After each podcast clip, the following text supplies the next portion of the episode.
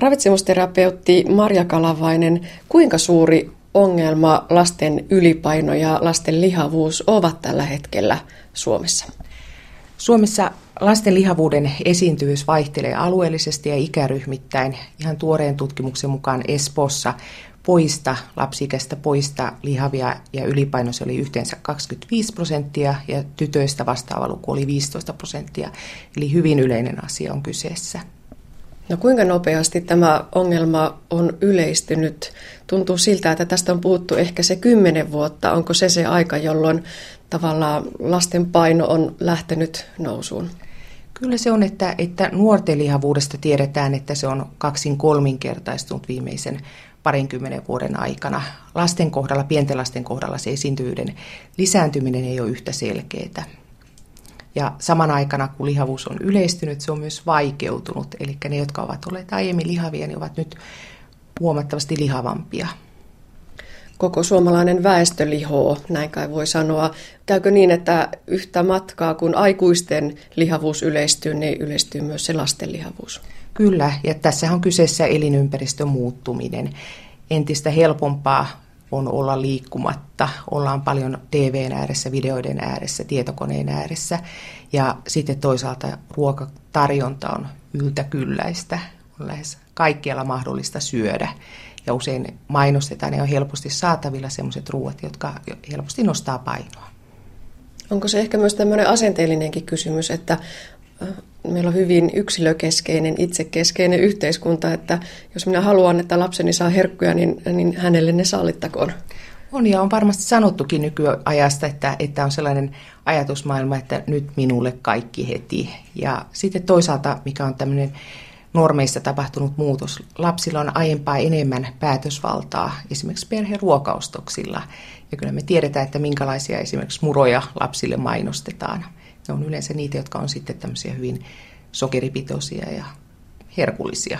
On sanottu, että, että kuitenkin meidän geenit on samanlaiset kuin mitä, lähes samanlaiset kuin mitä ne on ollut kivikaudella. Ja nyt on sitten tämmöinen avaruusajan maailma, että on monen ihmisen hirvittävän hankala toimia ikään kuin, niin kuin vastoin näiden geenien ohjelmaa. Ja geenit on ohjelmoineet ihmisen sillä lailla, että ihmisen pitäisi välttää liikuntaa ja toisaalta syödä silloin, kun se on mahdollista. Että kyllähän ihmisen elinhistoria on täynnä niitä kausia, että on ollut puutetta ruuasta.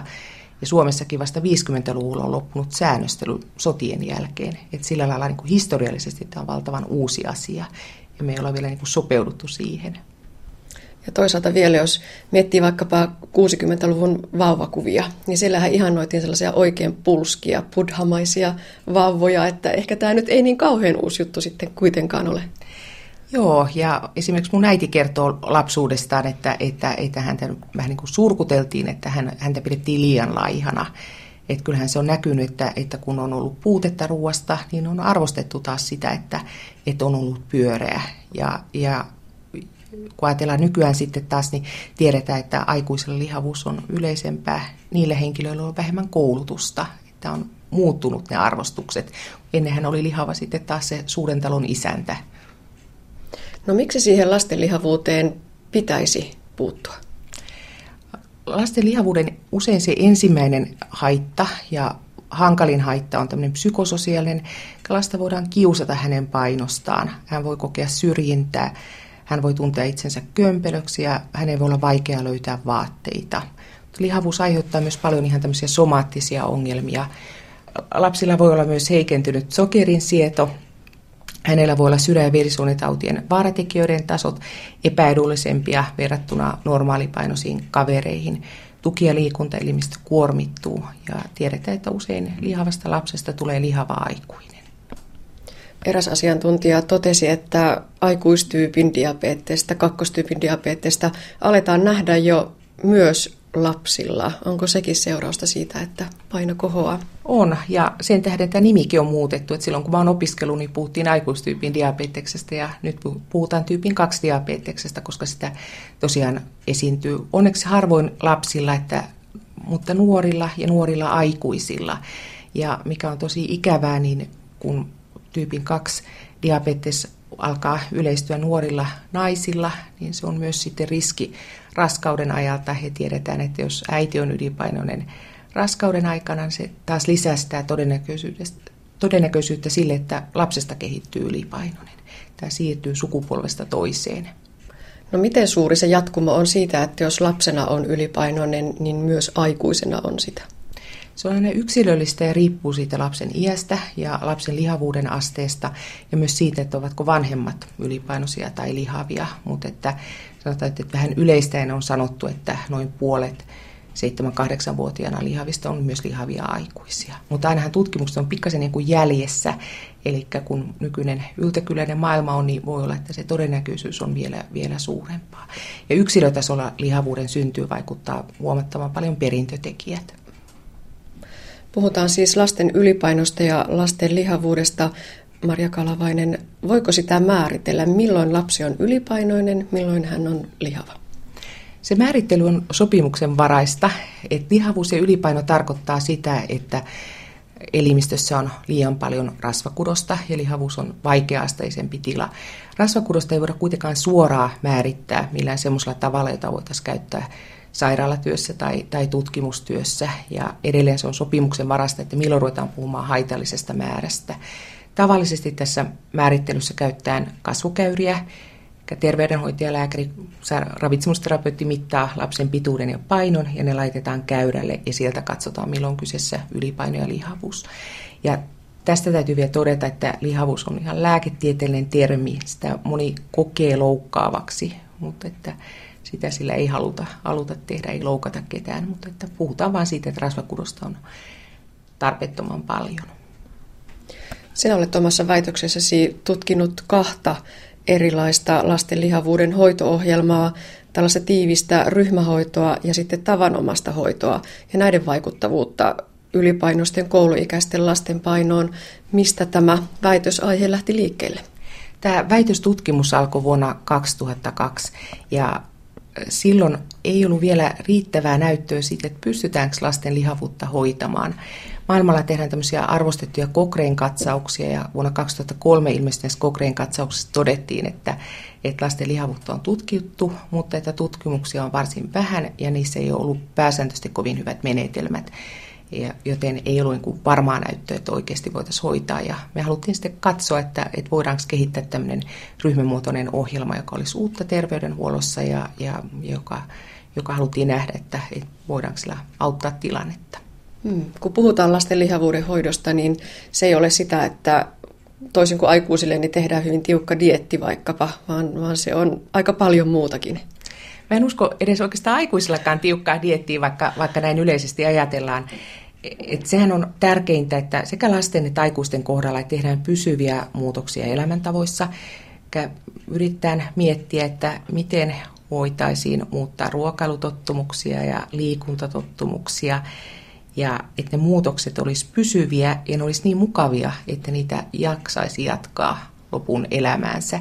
Kun on lapsista kyse, niin on keskeistä tietysti se, että, että lapsen vanhemmat tekee muutokset ja, ja ne kohdistuu koko perheelle. Tämä tavanomainen hoito tarkoittaa sitä, että lapsi käy sillä terveydenhoitajan luona aika harvoin loppujen lopuksi sitten saamassa sitä ohjausta. Millaista se tiivis ryhmähoito sitten oli? Näissä molemmissa hoitomuodoissa se kesto oli puoli vuotta ja ryhmätapaamisia oli 15 tapaamista. Ne oli pääsääntöisesti erikseen lapsille ja vanhemmille. Aikuisten ohjelma oli paljon keskustelua, vanhemmat tukivat toisiaan ja, ja antoivat toisilleen vinkkejä ja paljon mietittiin niitä, niitä asioita, että kyllähän me itse kukin voimme aina, aina omassa käyttäytymisessä muuttaa tapoja ja tottumuksia. Lapset oli 7-9-vuotiaita, joten heidän ohjelmansa oli hyvin toiminnallista. Lapset liikkuivat lähes joka tapaamisessa ja lapset oli hyvin innostuneita liikunnasta. Että se oli tietenkin mietitty sillä lailla, että miten, minkälainen liikunta olisi sellaista, että se lapsia innostaisi. Me lähdettiin temppuradasta liikkeelle ja nähtiin, että, että kun liikunta oli mukavaa, se ei ollut kilpailullista, niin lapset innostu. Mutta lapsilla oli esimerkiksi makuraateja, joissa he maistelivat erilaisia kasviksia ja hedelmiä. Ja myös lapset toimivat yhdellä tapaamiskerralla konsulentteilla vanhemmilleen. Eli heillä oli ikään kuin tämmöinen sydänystävällinen kauppa, jossa he esittelivät, minkälaisia tuotteita kannattaisi valita. Ja aika nopeasti tämän mittauksen jälkeen saatiin hyviä tuloksia. Lasten pituuspaino laski melkein 7 prosenttia tässä tiiviissä ryhmähoidossa ja alle 2 prosenttia tavanomaisessa hoidossa, mutta sitten pidemmällä aikavälillä tämä ero tasottui. Joo, eli silloin kun tutkittiin heti tämän puolen vuoden intervention jälkeen ja vuosi tämän tutkimuksen aloittamisesta, niin näiden hoitomuotojen välillä oli merkitsevät erot, eli näillä oli ihan niin kuin käytännön merkitystä, kliinistä merkittävyyttä, mutta sitten kun katsottiin tilannetta kaksi ja kolme vuotta tutkimuksen aloittamisen jälkeen näiden hoitomuotojen välillä ei ollut enää eroja, mutta että se oli ilahduttavaa, että kummassakin hoitomuodossa lasten pituuspaino oli alkutilanteeseen nähden entisellään, eli lapset eivät ole enää pyöristyneet. Ja jos käytetään tämmöistä kansainvälistä painonmittaria, niin lapset olivat jopa kohtuullisesti hoikistuneet molemmissa hoitomuodoissa.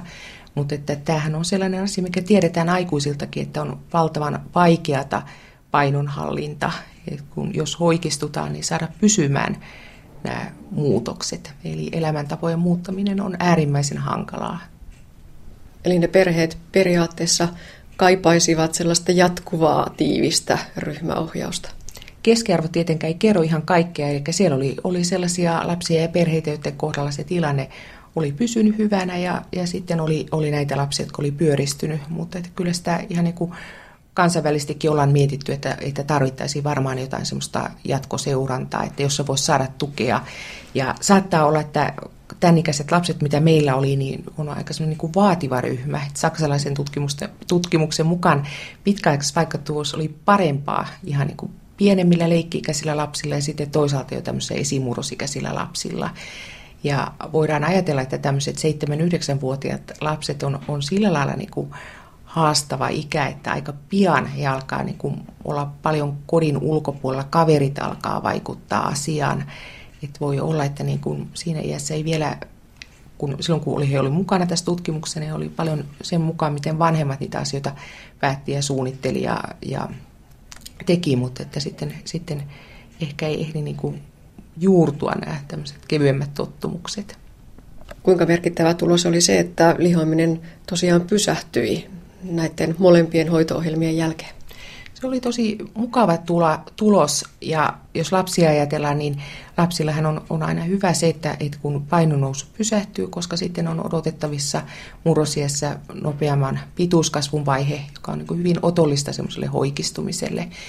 Lapsille ei ole ihan niin selvää kuin aikuisilla, että mikä olisi niin tämmöinen elimistön kannalta tavoitteellinen ja hyvä painonlasku.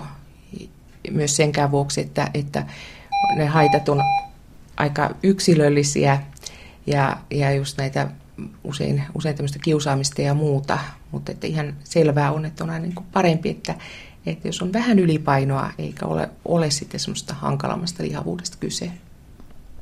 Toteat Maria Kalavainen, että lasten lihavuuden hoitoon tarvitaan tehokkaampia ohjelmia. Millaisia ohjelmia? Sitä taas täytyisi tutkia, että minkälainen olisi sellainen tehokas ohjelma, mutta että kyllä nyt houkuttelee ajatella, että, että, että tämä voisi olla paitsi jotakin tämmöistä ryhmätapaamista tai yksilötapaamista, mutta myös, että nykyaikaista tietotekniikkaa voitaisiin käyttää hyödyksi.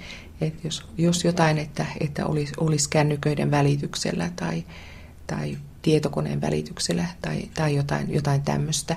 Mutta hurjan tärkeää on se muu, mikä tapahtuu lasten ympäristössä. Esimerkiksi miten koulut vois edistää lapsen sopivaa elämää. Ehdottoman tärkeää on, että koulussa ei olisi limpsa-automaatteja, karkkiautomaatteja, mutta olisi tarjolla mukava, kevyt iltapäivän välipala. Samaten, että, että kouluympäristö kannustaisi ja mahdollistaisi lasten liikkumisen ja että lasten olisi turvallista kulkea koulumatkat kävelen ja pyöräilen aina kun se on turvallista.